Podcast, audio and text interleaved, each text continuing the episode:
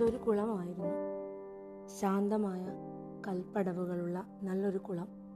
കുളത്തിന്റെ ശാന്തത പോലെ അതിലുള്ള മീനുകളും ശാന്തരായി സന്തോഷവാന്മാരായി ആ കുളത്തിൽ കഴിഞ്ഞു.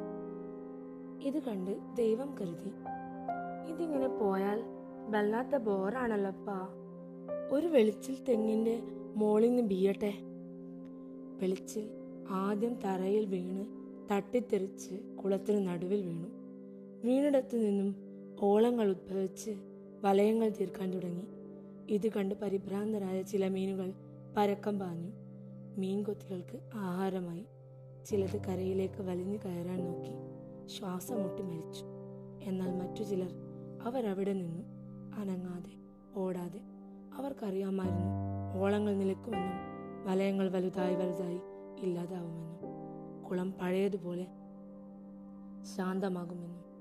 നൈമിഷികമായ ഓളങ്ങളിൽ ഓടിയൊളിക്കാത്ത അവർ ആ കുളത്തിൽ ആയുഷ്കാലം മുഴുവൻ ശാന്തിയോടും സമാധാനത്തോടും സന്തോഷത്തോടും കഴിഞ്ഞു പോന്നു ഇത് കണ്ട് ദൈവം ചിരിച്ചു.